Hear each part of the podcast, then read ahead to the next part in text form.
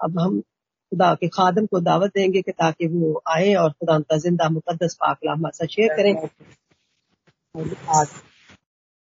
Welcome brother Adal God bless you thank you very much sister मसीह में आप सबकी सलामती हो।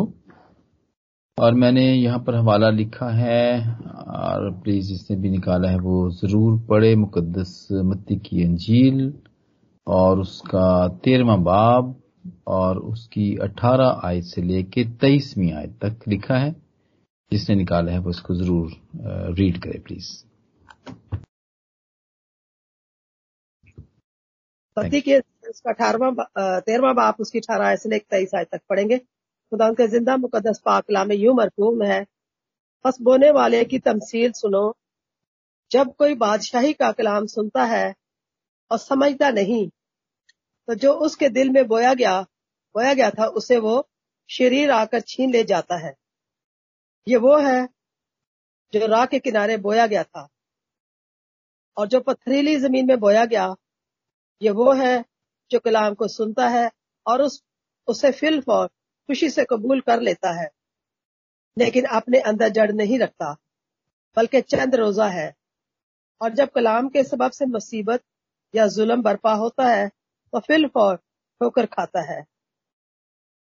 और जो झाड़ियों में बोया गया, ये वो है, जो कलाम को सुनता है और दुनिया की फ़िक्र और दौलत का फरेब उस कलाम को दबा देता है और वो बेफल रह जाता है।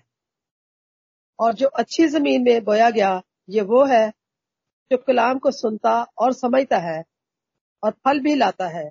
कोई सौ गुना फलता है, कोई साठ गुना, कोई तीस गुना। खुदा के ज़िंदा मुकदस पाकलाम के पढ़े और सुने जाने पर खुदा की बरकत हो। आमीन। खुदा का शुक्र हो उसकी हम तो उसकी तारीफ़ हो कि एक दफ़ा फिर उसने हमें मौका दिया कि हम उसके हजूर में आ सकें और हम सब मिलके सीख सकें। और हमने इससे पहले जो लास्ट वीक में सीखा था, वो हमने शुक्रगुजारी का हफ़्ता था। चर्च कैलेंडर के मुताबिक वो हार्वेस्ट टाइम था और थैंक्स गिविंग का वक्त था वो चर्च कैलेंडर के मुताबिक।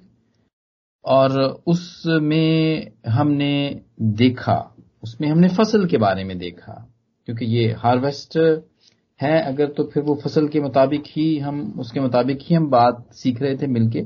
और ये फ़सल काटने की ईद थी जिसके बारे में हमने देखा, और हमने ये भी देखा कि अमेरिका के अंदर इसके टाइमिंग डिफरेंट है। थैंक्स गिविंग का गालबन नवंबर को होता है वहाँ पे। लेकिन पाकिस्तान और इंडिया में जो फ़सल की कटाई, यानी कि गंदम की कटाई, जिसको बैसाखी विसाखी भी है वो, और वो उसका टाइम इस तरह ही मई मई में शुरू, मई और जून के दरमियानी होता है।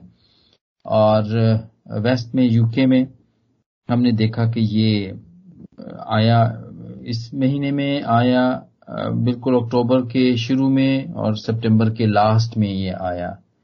और हमने इससे ये भी मिलकर सीखा कि ये जिस तरह दुनिया का, दुनिया के मौसम है सीज़न है, जैसे में हम देखते हैं स्प्रिंग समर ऑटम विंटर देखते हैं, सर्दी, गर्मी, बहार और खजा देखते हैं, इसी तरह चर्च का भी एक कैलेंडर है, उसका भी सीज़न है, और उस सीज़न के मुताबिक फिर हम सीखते हैं। और हमने ये भी मिलकर सीखा था और ये इसलिए रखा गया है ताकि हम एक ही, सिर्फ़ एक ही बात को ना उसके ऊपर ज़ोर देते रहें, बल्कि हम इसको खुदा की सारी जितनी भी काम है, जितनी भी नेमतें हैं, जितनी भी तखलीक उसने की हुई है, हम उसके मुताबिक हम सीखें और कोई ऐसी बात ना हो, कोई ऐसी बात रह ना जाए कि जिसको हम नजरअंदाज कर दें। तो ये चर्च का, चर्च के सीज़न के मुताबिक हमने इसको, इस तरह इसके साथ रिलेट किया था। और हमने जो लास्ट टाइम सीखा था, वो फ़सल की कटाई के बारे में सीखा था। और आज जो हम सीखेंगे, वो बीज बोने वाले के के बारे में सीखेंगे। उसकी रिस्पॉन्सिबिलिटी खास तौर पर हम देखेंगे कि उसकी रिस्पॉन्सिबिलिटी क्या है। वो रिस्पॉन्सिबिलिटी ऑफ़ द सोवर जो बीज बोने वाला है, उसकी क्या रिस्पॉन्सिबिलिटी हो सकती है। और यहाँ पे हमें बड़ी एक अच्छी यहाँ पे एक मिसाल मिलती है, तमसील खुदा मसीह ने दी, और ये थर्टीन चैप्टर थर्टींथ के अंदर हम देखते हैं, गालबन ग्यारह अलेवेंथ पैराबल्स जहाँ पर दी गई हैं यसु मसीह ने, यहाँ पर हम सबको सिखाया है। और ज़्यादातर ये आप देखेंगे और ये हमेशा ही ऐसा होता था कि यसु मसीह जब वो इस ज़मीन के ऊपर थे, साढ़े तीन साल की, उनकी जो मिनिस्ट्री थी टीचिंग थी, वो करते थे। तो जो उनके आसपास की जितनी भी चीज़ें थी ना, आम चीज़ें, जो कुछ जिससे कोई भी समझ सकता है आसानी के साथ तो वो उसकी मिसालें देकर समझाया करते थे। और बिल्कुल ये तो वक्त ऐसा ही था कि वहाँ पे फ़सलों का था वो, और ज़मीन में काश्तकारी होती थी। इंडस्ट्रियल तो नहीं, तब तो नहीं हुआ था, दुनिया तो नहीं हुई थी, इंडस्ट्रीज़ तो नहीं आई थी तब। लेकिन यही था जो खाने पीने की जितनी भी चीज़ें थी, वो इसी तरह लोग अपनी जमीनों में काश्तकारी करते थे और फिर जो फ़सल हासिल होती थी, उससे वो खाते पीते थे। तो इस चैप्टर के अंदर हम ये देखते हैं कि खुदामंद जसू ने यहाँ पर बहुत दफ़ा यही बताया है, बीज बोने वाले की तमसील बताई है। हम देखते हैं, कड़वे दानों की तमसील बताई है इस चैप्टर के अंदर। राई के दाने की तमसील है। फिर खमीर की तमसील यहाँ पे बताई है। और फिर इस तरह हम आगे जाके भी देखते हैं, कुछ और भी हैं जो कि पोशीदा खजाने की तमसील है, मोती की और जाल की तमसील। ये हम सब इस चैप्टर के अंदर देखते हैं। लेकिन मकसद एक ही था कि हम कोई भी ऐसी बात वो रह ना जाए, जिससे शागिर्द ना सीख सके या जो खुदाम यसुमसी के आसपास लोग हुआ करते थे, वो ना सीख सके। और बड़ी आम चीज़ों की मिसाल देते हुए खुदामंद ने ये बातें सिखाई।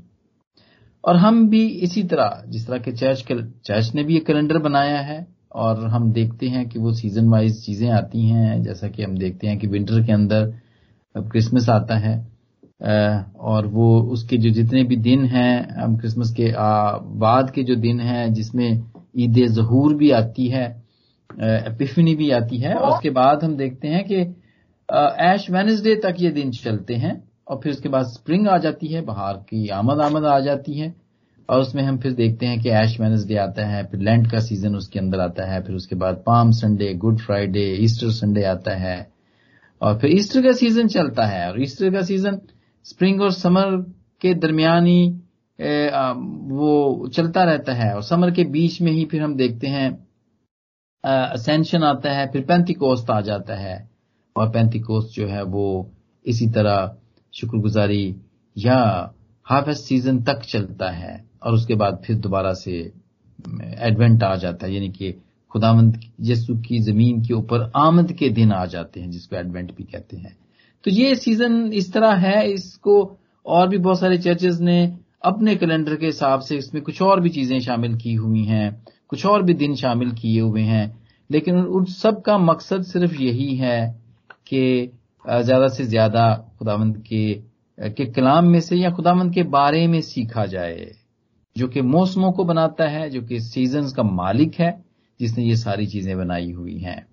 और जितने भी लोग अटेंड करते हैं, सुनने वाले हैं, सीखने वाले हैं, वो भी बोर नहीं होते हैं। अब मुझे इससे एक बात याद आई कि मेरा एक दोस्त है जो मेरे साथ यहाँ पे हॉस्पिटल में काम करता है वो एक ऐसे मुल्क में रहता है ट्रेनिडाड में रहता है वो जो कि अमेरिका साउथ अमेरिका से बिल्कुल पहले एक जजीरा है छोटा सा उसके अंदर है और वो इक्वेटर एक एक दुनिया एक लाइन है जो कि दुनिया को को, को तकसीम करती है नॉर्थ और साउथ को तकसीम करती है जो उस लाइन से ऊपर ऊपर के जितने जितने भी मुल्क जितने ऊपर होते जाएँगे वो उसमें ज़्यादा ठंड होगी, वो ज़्यादा ठंडे होंगे और उसमें ज़्यादा सर्दी होगी। लेकिन उससे जो नीचे वाले होंगे, उसमें वो बिल्कुल ऐसे ही होंगे, वो गर्म, गर्मी वहाँ पे बहुत होगी, गर्म ममालिक होंगे। तो इसलिए हम देखते हैं कि हाँ और वो जो उसका मुल्क है, उसने मुझे बताई, जब ये बात बताई, वो ऐसे एक इलाके में रहता है तो मुझे बड़ी इस बात की हैरानी हुई। वो कहता है कि हमारे मुल्क के अंदर जो सूरज है ना, वो पूरे बारह महीने, वो छह बजे निकलेगा थ्रू होगा राइस होगा और छह बजे ही डूब जाएगा वो। कोई उसमें तब्दीली नहीं होती क्योंकि हमारे जहाँ पर भी हम यूरोप में भी रहते हैं और पाकिस्तान, इंडिया में भी ऐसा ही होता है कि सर्दियों, गर्मियों में सूरज के निकलने के और डूबने के टाइम चेंज हो जाते हैं। लेकिन वो एक ऐसी जगह रहता है जहाँ पे सूरज छह बजे निकलना है, छह बजे इसने डूब जाना है। और वहाँ का जो टेम्परेचर है वो भी एक जैसा ही रहना है। 25 से लेकर 30 डिग्री तक रहना है। ना वहाँ पे कोई सर्दी पड़नी है ना वहाँ पे वो गर्मी पड़नी है। And they get so bored वो कहता है इट्स सो बोर्ड देयर क्योंकि कुछ होता ही वहाँ पे है ही नहीं वहाँ पे कुछ सर्दी ही नहीं पड़ती वहाँ पे और गर्मी भी नहीं पड़ती है वहाँ पे। तो वो बहुत आ, एक एक बड़ा स्टैटिक सा एक, एक वहाँ का का माहौल और मौसम है वहाँ पे। और वहाँ पे कोई चेंजेस नहीं है। और उसने कहा कि it was it was bored there boring है वो बहुत उसके लिए। और वो कहता है कि ऐसे मुल्क जब वो यहाँ पे जितनी देर में, जिस, जब से वो यहाँ पे आया है, उसको तकरीबन बीस साल हो गए हैं तो is enjoying all the season here वो यहाँ पे गर्मी देख रहा है, वो वहाँ पे सर्दी देख रहा है, यहाँ पे बाहर का मौसम देख रहा है वो। और इसी तरह बारिशों का मौसम देख रहा है वो। तो बिल्कुल इसी तरह ही चर्च का कैलेंडर भी ऐसे ही है। सीखने वाले फिर बोर्ड नहीं होते हैं। अगर सारा साल हमने ये बात पहले भी सीखी थी कि सारा साल तो हम क्रिसमस नहीं ना मना सकते, या सारा साल हम ईस्टर के दिन नहीं मना सकते, या लेंट नहीं मना सकते हैं, या सारा साल हम सिर्फ़ पैंती कोस्त के ही तो दिन नहीं ना मनाएँगे कि सारा साल हम पाकरू के मुतल ही सीखते रहें, और बाकी की चीज़ों को हम नजरअंदाज कर दें। तो ये इसलिए इसको तकसीम किया गया है। सब दिनों को कैलेंडर के मुताबिक कहा गया है। कि ताकि चर्च इन सारे टॉपिक्स के ऊपर बात करे और सारे इनको सीखे। पाकलाम की बातों को और खुदावंद के मुतलिक वो सीखे। जी मेरे अजीजो, और इसीलिए कभी हमने लैंड के दिन है तो हमने हलीम होना है, अपने आप को खाकसार करना है हमने अपनी खुशी का तालिब नहीं होना है। और इसी तरह जब एडवेंट आएगा, जब क्रिसमस के दिन आएँगे ईदें आएँगी ईस्टर आएगा तो हम खुशी मनाएँगे। तो ये भी बिल्कुल हमारी तबीयत, ये हमारी तबीयत का से भी रिलेट करता है ये कि हम, हमारी तबीयत भी ऐसी ही होती रहती है। अच्छी मेरे प्यारे अजीजो, शुक्रगुजारी के दिन और इसलिए हम फ़सलों के बारे में ही सीख रहे हैं। और जब हम फ़सलों की बात करते हैं तो उसके अंदर हम देखते हैं, इसके अंदर ज़मीन आ जाती है जहाँ पे बीज बोया जाता है। बीज की बात आती है, बीज बोने वाले की बात आती है जो आज हम सीख रहे हैं। और इसी तरह हम ये देखते हैं कि कौन कौन से ऐसे फैक्टर्स हैं जो कि फ़सल को उगने नहीं देते या खराब कर देते हैं। जी, ये और इस किस्म की और बहुत सारी बातें जो हैं वो हम सीख रहे हैं। और ये जब हमने फ़सल की बात की, जब हम बीज बोने वाले की बात की तो बीज बोना तो ये खुदावंत के कलाम से रिलेट करता है कि ये खुदावंत का कलाम है। और इसको, इसकी रिस्पॉन्सिबिलिटी है, जो काम खुदावंत के लोग करते हैं, जो बीज को बोते हैं, वो हैं जो बीज को बोते हैं, जो बखेरते हैं, ये वो हैं जो खुदावंत ने मुकर्र किए हुए हैं। वो जब यहाँ पर थे उन्होंने साढ़े तीन साल हमें ये मिसाल दी उस, उन्होंने लोगों को आ, आ, कुछ ये सिखाया अपने शागिर्दों को ये बताया कि किस तरह बीज को बोना है किस तरह कलाम को सुनाना है और उसको स्प्रेड करना है फैलाना है उसको किस तरह फैलाना है और कब क्या कहना है। और इसी हवाले के अंदर हम देखते हैं कि वहाँ पे जब जब तमसीलों में वो बात करते थे तो फिर शागिर्द भी थोड़े से परेशान हो जाते थे। मत्ती के तेरहवें बाप की हम दसवीं आज में देखते हैं कि शागिर्दों ने पास आकर उनसे कहा कि तू उनसे तमसीलों में क्यों बात करता है? खुदावंत को पता था कहाँ पे बीज फेंकना है, कहाँ पे बीज नहीं फेंकना है।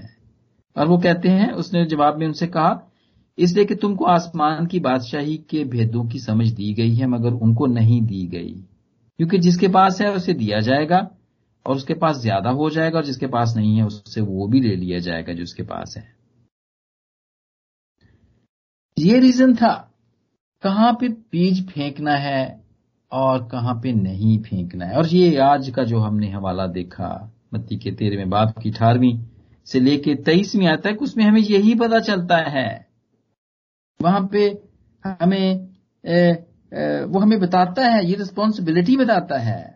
सोवर की रिस्पॉन्सिबिलिटी ऑफ़ द सोवर, जो बीज को बोने वाला है, बिखेरने वाला है, ये उसके बारे में बताता है। ये आज क्या जो जो छोटी सी शेयरिंग है, ये उनके लिए है, जो कि बीज को बिखेरने वाले हैं, मेरे जीजो। ये उनकी जॉब है, रिस्पॉन्सिबिलिटी है उनकी। अब फिर मैं दोबारा से, मैंने पहले भी अपने नाना की मिसाल दी, जो कि एक जिम्मेदार थे, जमीनें थी उनकी। और वो साथ साथ में वो पादी साहब भी थे चर्च ऑफ़ पाकिस्तान के वो सीनियर थे वो पादी साहब थे वो। और ये बड़ी अच्छी, दोनों उनके अंदर ये बड़ी अच्छी प्रॉपर्टीज़ ये पाई जाती थी, उनके अंदर ये वाली चीज़ें पाई जाती थी कि वो बिल्कुल जो काम वो जमीनों के ऊपर करते थे, वो ही काम वो खुदा की खेती में भी वही काम करते थे। बीज को बोना फिर देखना, फिर लुक आफ्टर करना।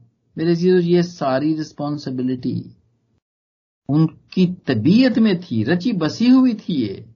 क्योंकि ये उनका प्रोफेशनल काम भी यही था, और उनका, उनकी जो होम या उनका होम जॉब वो भी यही था।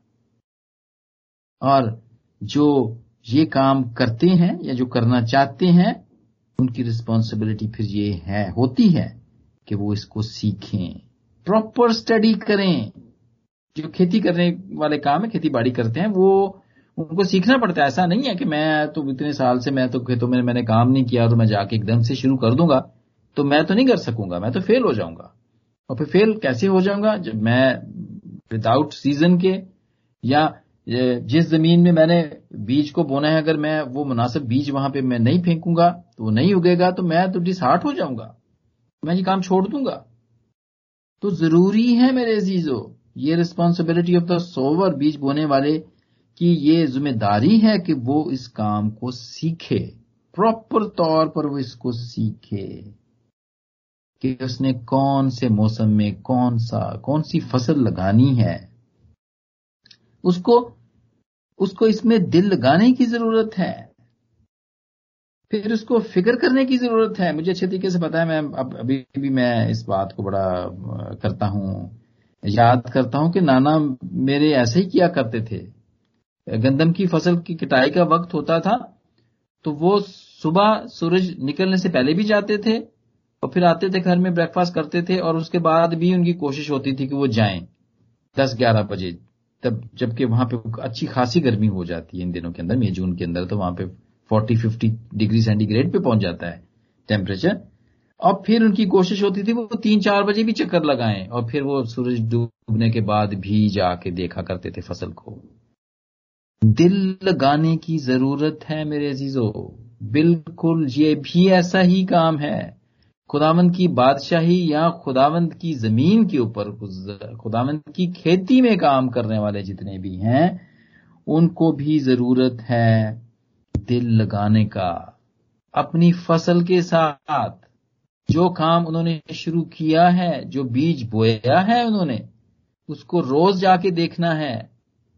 उसकी फ़िक्र करनी है कि इसको कब पानी की ज़रूरत है। और उसको आ, आ, इस बात की भी उन, उन, उनको उनको पता होना चाहिए कि उनको आ, उनको फर्टिलाइज़र की कब ज़रूरत पड़ेगी। खाद की कब ज़रूरत पड़ेगी? गोडी की कब ज़रूरत पड़ेगी? ये मेरे ये दोनों ही काम बड़े साथ साथ चलने वाले हैं। फिक्रमंदी रहती है।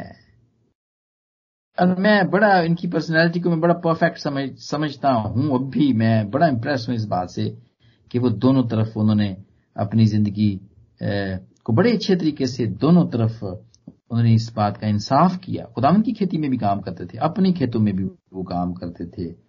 And he is a very he was a very successful farmer और पाली साहब भी बड़े वो कामयाब थे वो। He was DS of this area deputy superintendent थे वो। बिशप साहब के बाद वो थे। और ये ज़िम्मेदारी है मेरे जीजो ज़मीन की फ़िक्र करना। और फिर अगर कोई बात समझ में ना आए तो उसको जो अपने फेलोज हैं, उनके साथ डिस्कस करना। और ज़मीन के बारे में पढ़ना प्लान करना। प्लान करना। हमें मैं यहाँ पर एक हवाला दूँगा लुका के तेरहवें बाप की सातवीं आयत में एक ऐसा ही, एक हमें यहाँ पे वाक्य मिलता है। और वो हमें इसके अंदर ये मिलता है कि मालिक आता है और वो आके देखता है। और वो दरख्त को देखता है अंजीर के दरख्त की तमसील है कि फिर उसने ये तमसील की कि किसी ने अपने पाकिस्तान में एक अंजीर का दरख्त लगाया उसमें फल ढूँढने आया और ना, ना पाया। उस पर उसने बागबान से कहा कि देख तीन बरस से मैं इस अंजीर के दरख्त में फल ढूँढने आता हूँ और नहीं पाता। इसे काट डाल ये ज़मीन को भी क्यों रोके रहे? और क्या कहता है आगे से? जो फ़सल की लुक आफ्टर करने वाला क्या कहता है? उसने जवाब में से कहा, क्या खुदामंद इस साल तू और भी इसे रहने दे ताकि मैं इसे गिरथाला खोदूं और खाद डालूं? अगर आगे को फला तो खैर, नहीं तो इसके बाद काट डालूं। या काट डालना, इसके बाद काट डालना। ये है, ऑर्गेनाइजेशन है, ये प्लानिंग है, फ़िक्र करनी पड़ती है ज़मीन की। और जो ये काम करते हैं, वो कभी भी इस बात से हारते नहीं, वो फ़ौरन से फैसला नहीं कर देते हैं। वो ये नहीं कहते हाँ जी, मैंने तो कलाम सुनाया था, उसका असर ही नहीं हुआ। वो they they should keep doing it कि असर करेगा। मैं इसको सुनाऊँगा, मैं मुख्तलिफ़ तरीकों से सुनाऊँगा, मैं कोई इंटरेस्ट की बात ढूंढूँगा इसमें से। हो सकता है मेरा ये लिसनर जो है, जिसको मैं सुना रहा हूँ, उसकी ये इंटरेस्ट ही ना हो, फ़सलों वाली उसकी इंटरेस्ट ही ना हो। हो सकता है उसकी इंटरेस्ट कंप्यूटर्स वाली हो। मैं उसको आईटी के इसमें समझा दूँगा मैं इसको। नेटवर्क नेटवर्किंग कैसे होती है? कनेक्शन कैसे बहाल होते हैं? और इस किस्म की बात। तो वो, जैसे ये यहाँ पे फार्मर हम देखते हैं, जिसकी बेद, फल, दरख्त की तमसील, कि बागबान, उसको कहता है कि नहीं तो इसको अभी और भी रहने दे, एक साल और भी रहने दे, ताकि मैं इसके गिर थाला खोदूं खाद डालूं। मैं दोबारा और मैं मेहनत करूँगा। मैं ऐसे नहीं जाने दूँगा इसे। फ़िक्र करता है मेरे जीजो। और ये ही रिस्पॉन्सिबिलिटी है एक बीज बोने वाले की मेरे जीजो, कि वो बड़ा ज़िम्मेदारी के साथ ये काम करता है। और यहाँ पे हम सीखते हैं कि कि ये बीज किस तरह और कैसे, कब और कहाँ बोया जाए। ये जो आज का हवाला पढ़ा गया, मत्ती के तेरहवें बाप की अठारहवीं आयत में, ये हमें ये बताता है कि कहाँ पे और कब और कैसे बीज को बोया जाए। और जहाँ पे हमें चार किस्म की जमीनें भी मिलती हैं, आज उसके बारे में भी हम मुख्तसर तौर पर सीखेंगे। लेकिन ज़रूरी है कि जो बोने वाला है, वो ज़मीन को भी समझे, वो वो मौसम को भी समझे वो बीज को भी समझे कौन सा बीज, कौन सी ज़मीन में और कौन सी जगह पे उसने फेंकना है ताकि वो उगे और वो फिर बड़ा हो और फिर वो फल लाए। ये उसकी रिस्पॉन्सिबिलिटी है। यहाँ पे हमें चार किस्म की जो ज़मीन मिलती है, ये वो लोग हैं। ये खुदावंत की खेती के अंदर वो लोग हैं, मेरे अजीजों। ये जमीनें हमें ये शो करती हैं। और हम जो पहले तीन किस्म के लोग हैं, वो जो जो जो कि जो कि फल नहीं लाते हैं, हम हम उनके बारे में देखते हैं, जो राह के किनारे पर हैं, जो पथरीली ज़मीन में हैं, ये वो हैं जो कलाम को सुनते से फिलफौर खुशी से कबूल कर लेते हैं, लेकिन अपने अंदर जड़ ना रखने, रखते बल्कि चंद रोजा है और जब कलाम के सबब से मुसीबत या जुल्म या बर्पा होता है तो फिर फिलफौर ठोकर खाते हैं। फिर झाड़ियों में बोए जाने वाले। ये वो हैं मेरे अजीजो। तीन किस्म की जो लोग हैं जो कि कलाम को कलाम का बीज जब उनके में, में बोया जाता है तो उनके आगे उनके अंदर वो वो जड़ नहीं पकड़ता। वो बड़ा नहीं होता, पौधा नहीं बनता, वो फिर फल नहीं लाते। जी मेरे चीज़ों आज मुख्तर तौर पर इनके बारे में थोड़ा थोड़ा देखेंगे। पहला जो कि राह के किनारे हैं, ये वो लोग हैं जो दे आर वेरी बिज़ी। थोड़ा उनके, उनको वक्त नहीं मिलता है। उनकी उनकी ज़िंदगी ही ऐसी है, एक तो चलो जॉब भी अगर कोई करता है तो ठीक है, मैं समझता हूँ कि वो भी बिजीनेस होती है, काम वो भी होता है, लेकिन उसके बाद भी उनको वक्त नहीं मिलता है। सोशल नेटवर्किंग बहुत है। उन्होंने सब कुछ ही देखना है। फेसबुक भी रोज ही देखना है सबको जवाब भी देने हैं। व्हाट्सएप भी उन्होंने इसी तरह ही देखना है। यूट्यूब पे भी नई नई से नई कोई ना कोई किसी ना किसी को वो फॉलो कर रहे होते हैं। और जब उनको कलाम सुनाया जाता है मेरे जीजो तो क्या होता है? जो दूसरी मसरूफियत है उनकी, उसकी वजह से वो कलाम बिल्कुल भी जड़ नहीं पकड़ता। वो वो चुग, वो जैसे परिंदा यहाँ पे कहा गया ना, वो परिंदे उसको चुग लेते हैं। वो ऐसा ही होता है उनके लिए। वो राह के किनारे के लोग होते हैं। दे वर नॉट सीरियस और खुदामंद तो पहले ही मैंने यहाँ पर मिसाल मैं दे, मैं आपको दे चुका हूँ एक कि खुदामंद उनके बारे में कहते हैं कि उसने जवाब में उनसे कहा कि मैं, कि तुमको आसमान की बादशाही की भेदों की समझ दी गई, मगर उनको नहीं दी गई। क्योंकि जिसके पास है उसे दिया जाएगा और, उस, और उसके पास ज़्यादा हो जाएगा। बहुत सारी तफसीरें हैं इस शायद की। लेकिन मैं यहाँ पर यही मिसाल दूँगा कि जिसके पास खुदा को देने को वक्त नहीं है तो फिर खुदा को भी भी उसके उसके पास देने को कुछ भी नहीं है। ज़रूरी है कि वो इस बात को समझे वो वक्त दे। अपना वक्त जिस तरह भी वो ऑर्गेनाइज करता है उसमें वो थोड़ा सा हिस्सा खुदावन के लिए भी निकाले। वरना वो राह के किनारे की ज़मीन होगा मेरे जीजो जहाँ पे कुछ भी फेंका जाए तो उस पर कुछ असर नहीं होता है। और ये आ, मैंने तो बहुत सारे लोग देखे हैं देखता भी हूँ और बड़े अरसे से कलाम सुनते हैं। सुन रहे हैं कुछ असर होता ही नहीं है उनके ऊपर। कुछ भी नहीं होता है। उनके ऊपर। तो ये वो लोग हैं, पथरीली ज़मीन के दिल वाले लोग हैं। राह के किनारे वाले लोग हैं जी मेरे अजीजो। जहाँ पे परिंदे चुन लेते हैं, उस बीज को चुन लेते हैं, और फिर उसके बाद पथरीली ज़मीन वाले भी लोग हैं। कलाम सुनते हैं जब वहाँ पे बीज फेंका जाता है तो कलाम सुनते हैं। कमेंट करेंगे, बहुत अच्छा बड़ा ब्लेसड कलाम। सी पादरी साहब, पास्टर जी, बहुत चंगा लग गया।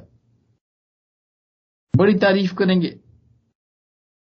लेकिन क्या होगा, क्योंकि क्योंकि पथरीली ज़मीन है, जड़ नहीं रखते हैं, और वो फूल जाते हैं।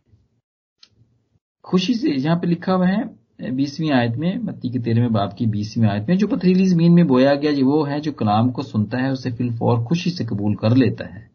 लेकिन अपने अंदर जड़ नहीं रखता, बल्कि चंद रोजा है। और जब कलाम के सबब से मुसीबत या जुल्म बरपा होता है तो फिलफौर ठोकर खाता है। प्रैक्टिस नहीं किया होता उसने। दिल में जगह नहीं दी होती इसने। और वो जल्द भूल जाता है। और उसके बाद हम देखते हैं तीसरी किस्म की ज़मीन जहाँ पे बीज बोने वाला जब बीज फेंकता है तो जब बीज वहाँ पर जाता है तो ये थॉन ब्रेस सॉइल है ये। झाड़ियों वाली ज़मीन है। वहाँ पे बीज गिर, गिरता है वो वहाँ पे उग भी जाता है फिर थोड़ा सा बड़ा भी हो जाता है लेकिन फिर बड़ा हो नहीं पाता बहुत ज़्यादा बहुत ज़्यादा बड़ा नहीं हो पाता। और इसको मैं ऐसे ऐसे रिलेट रिलेट करूँगा, इसको मैं। ये झाड़ियाँ, हमारी तबीयत के अंदर बहुत सारी झाड़ियाँ कभी कभी पाई जाती हैं मेरे जीज तो ये हमारी अपनी आदतें हैं। हमारा अपना एटीट्यूड है। हमने वो जो कलाम को, जो संडे को सुना है, बस वो ही उसी पे इतफा है हमारा। उससे ज़्यादा नहीं करना हमने। और कभी वो भी कोई इतनी रगबत से नहीं टाइम हो गया तो चले गए तो चले गए, नहीं गए तो फिर फिर दूसरे हफ़्ते देखेंगे, कोई बात नहीं जी। फला काम पड़ गया मुझे। मैं तो वहाँ जा रहा हूँ तो मैं तो चर्च नहीं जा सकता, मैं तो कलाम नहीं सुन सकता। मैं नेक्स्ट संडे आने की कोशिश करूँगा। जी मेरे जीजो ये वो हैं, वो झाड़ियाँ, ये हमारी आदात हैं। और इसमें से बहुत सारी आदतें तो ऐसी हैं जो कि नशाबाजी की हैं। जो अच्छा लगता है, चार लोग बैठे हैं, माहौल में मैं गया हूँ, मुझे अच्छा लगेगा वहाँ बैठे हुए। लेकिन जो मेरी अंदर आदत है, जो मुझे होश नहीं आने देगी, वो मुझे, जो मैं सुनूँगा, जो मुझे अच्छा लगेगा, वो बढ़ने नहीं देगा। वो समझने नहीं देगा मुझे वो। वो बरकत नहीं मिलेगी मुझे इससे। हमारी बहुत सारी अपनी आदतें हमें होश में नहीं आने देती। हमें गौर नहीं करने देती। हमें कलाम के ऊपर रिफ्लेक्ट नहीं करने देती। और अगर हम कंफ्यूज हैं कभी कभी बहुत सारी बातें खुदा उनके कलाम में वो समझनी पड़ती हैं। सारा ही कलाम कोई अभी तक किसी भी इंसान कोई क्लेम नहीं कर सकता इस दुनिया के अंदर, जितने भी हैं, अब तक हुए हैं। कोई भी नहीं ये कहेगा कि वो कलाम को पूरे का पूरा समझता है। बहुत सारी इसके अंदर बातें हैं, उनको ढूंढना पड़ता है, समझना पड़ता है। और सारी ही बातें, सारी ही बातें नहीं हैं जो समझ में भी नहीं आ जाती हैं। और रसूल खुद कहता है, वो जब तीसरे आसमान पे गया तो वो कहता है, बहुत सारी ऐसी बातें जो कि बयान करने की भी नहीं है। और इसी तरह हम देखते हैं मुकदस जुना का मुकाशफा के अंदर हम देखते हैं उसको बहुत सारी चीज़ों को दिखाया तो गया, लेकिन कहा गया कि लिखो नहीं इसे। ताकि इसको कोई समझे ना। वक्तों के बारे में, म्यादों के बारे में, क्यों खुदाबंद ने छुपा के रखा है? इस तरह और बहुत सारी बातें। झाड़ियों वाली ज़मीन के दिल वाले, ऐसी कोई भी बात जो समझ में आने वाली है, जिसको समझा जा सकता है, उसको समझने की कोशिश भी नहीं करते हैं। किसी से पूछते नहीं है, किसी की रिफाकत में नहीं बैठते वो। तबीयत ऐसी है। वो जो पौधा जो बड़ा हुआ है उनके दिल के अंदर, वो उसको बढ़ने नहीं देते हैं। उसको आगे और कि वो बड़ा हो और वो फल लाए। ऐसा नहीं होने देते हैं मेरे जीजो और ये अपनी आदात हैं। हम सब पे कभी ना कभी ज़िंदगी में ये रहती हैं। और फिर चौथी, ये अच्छी ज़मीन वाले हैं मेरे लोगों। मेरे ये अच्छी ज़मीन वाले लोग हैं, जो कि कलाम सुनते हैं, उस पर गौर करते हैं, सवाल पूछते हैं, सीखते हैं, सीखने की कोशिश करते हैं। और मैं यहाँ पे एक मिसाल दूँगा, एक बड़ा, एक एपोलॉजिस्ट है डेविड नाम उसका है। यूट्यूब के आप देख सकते हैं, वहाँ पे वो बैठा डिफेंड कर रहा होता है क्रिश्चियनिटी को। और वो जब वो पढ़ रहा था यूनिवर्सिटी के अंदर तो उसको एक एक, एक मुस्लिम उसका उसको दोस्त मिला नबील जिसका नाम था नबील कुरेशी। तो नबील ने उसको चैलेंज किया कि तुम्हारी बाइबल गलत है रॉन्ग है बदली हुई है ये। इस बिन चेंज इसमें तो कुछ भी नहीं है जो तुम पढ़ते हो वो तो पता नहीं इतने सारे तो वर्जन आ, आ जाते हैं हर दूसरे साल में कोई ना कोई न्यू एडिशन आ जाता है। और ये चेंज्ड है। ये बिल्कुल वो नहीं है जो ऊपर से उतरी थी या जो खुदाबंद ने वाकई दी थी, क्योंकि ईमान तो वो भी रखते हैं। तो डेविड ने कहा हाँ ठीक है, मुझे नहीं पता इस बात का, लेकिन ऐसा करते हैं। ऐसा करते हैं, इसको इन्वेस्टिगेट करते हैं। तुम मेरे साथ मिलकर इन्वेस्टिगेट करो। और फिर इन दोनों ने मिलकर इन्वेस्टिगेट किया। ये ऑक्सफोर्ड में थे यहाँ पर थे, यूके के अंदर। इन्होंने इसको इन्वेस्टिगेट किया, वो लाइब्रेरीज के अंदर गए और यूके की जो ब्रिटिश म्यूज़ियम है, वहाँ पे खुदावंद के जो पाक नाम कबल कबल मसीह के जिसाया के वक्तों के, यहाँ पे स्क्रोल्स पड़े हुए हैं। उस वक्तों के पड़े हुए हैं। बहुत, तकरीबन हज़ारों पड़े हुए हैं। अभी तक तो खैर दस हज़ार मिले हैं जो अपनी असली हालत में है, लेकिन वो सब यहाँ पर नहीं है। कुछ इसराइल के अंदर हैं, कुछ यहाँ पर हैं, कुछ दूसरे मुल्कों में हैं। और इन दोनों ने मिलकर जब इन्वेस्टिगेट किया तो नबील कुरैशी इस बात से कायल हो गया कि हाँ ये जो बात वो क्लेम करता था, वो रॉन्ग था। वो क्लेम रॉन्ग था। उसने इन्वेस्टिगेट किया, उसने इसको कंफ्यूजन नहीं रहने दिया। ये अच्छी ज़मीन वाला था। और इसने खुदावंत के कलाम को कबूल किया और फिर खुदावंत को कबूल किया। इसने इसकी बड़ी लंबी स्टोरी है, आप ज़रूर अगर आप को हो तो आप ज़रूर जाके इसको, इसके बारे में पढ़ सकते हैं। इसकी मिनिस्ट्री थी और इसके वसीले से बहुत सारे लोग, इसकी अपनी कम्युनिटी के बहुत सारे लोग, खास तौर पर यंगस्टर्स वो खुदामंद के बारे में उन्होंने जाना और वो खुदामंद के पास आए। जी मेरे प्यारे अजीजो, जब हम कंफ्यूजन को जब रहने देते हैं तो ये पौधा बढ़ता नहीं है, ये झाड़ी है। हम हम हम हम बॉदर नहीं करते हैं। लेकिन जब हम उसके बारे में पूछते हैं, जब हम सवाल करते हैं, जब हम सीखने की कोशिश करते हैं तो फिर बरकत पाते हैं। और एक और बड़ा अच्छा तरीका, मैं, जो कि मेरा भी बड़ा फेवरेट है because is is a prince of preacher Charles Spurgeon जिसका नाम है। जब मैं, मैंने इसके इसके ऊपर मैंने प्रोग्राम किए हुए हैं, इसकी सीरीज़ पूरी की हुई है रेडियो के लिए। और जब मैंने इसके बारे में पढ़ रहा था तो इसके पढ़ने का क्या तरीका था? ये पाकलाम को कैसे पढ़ता था? ये, हा, आयत को, हा, इसकी इसकी बाइबल में कहा जाता है कि इसकी बाइबल में कोई आयत है, जैसे कि खटखटाओ तो तुम्हारे वास्ते खोला जाएगा, मांगो तो तुम्हें दिया जाएगा। तो इसकी बाइबल के ऊपर, ऐसी आयात के ऊपर लिखा हुआ था, टी एंड पी यानी टेस्टेड एंड अप्रूव्ड या एक्सेप्टेड कि मैंने इस बात को टेस्ट किया है।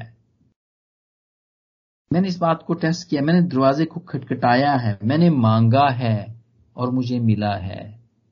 और बहुत सारी कहते हैं कि इसकी अभी भी लाइब्रेरी के अंदर यहाँ पे पड़ी हुई है, इसकी इसकी बाइबल पड़ी हुई है। जिसकी पूरी बाइबल की आयात के ऊपर उसने बहुत कुछ कभी कभी उसने इसको टी एंड ए लिखा हुआ है कभी भी T and A and P लिखा हुआ है इसने। और इस तरह उसने टेस्ट किया है खुदामंद के कलाम को टेस्ट किया हुआ है कि वाकई ये सच्चा कलाम है। ये तरीका है मेरे जीजो पढ़ने का खुदामंद के कलाम को पढ़ के फिर आगे आगे देने का। फेंकने का, बीज को फेंकने का। टेस्ट किया हुआ बीज है ये। ये बात टेस्ट की हुई है। ये उगेगी। ये अच्छा मौसम है, यही मौसम है। इसके अंदर इसके अंदर ये फ़सल होती है, क्योंकि उसको, उसकी अपनी ज़िंदगी का तजर्बा है। बड़ा ज़रूरी है जो बीज बोने वाला है कि उसने कलाम को पहले टेस्ट किया हुआ हो। उसको पता हो कि अगर किसी की बेचैनी है, अगर किसी को रात को नींद नहीं आ रही है तो कलाम का कौन सा हिस्सा सुनाना है ऐसे? और उसको किस तरह नींद आएगी?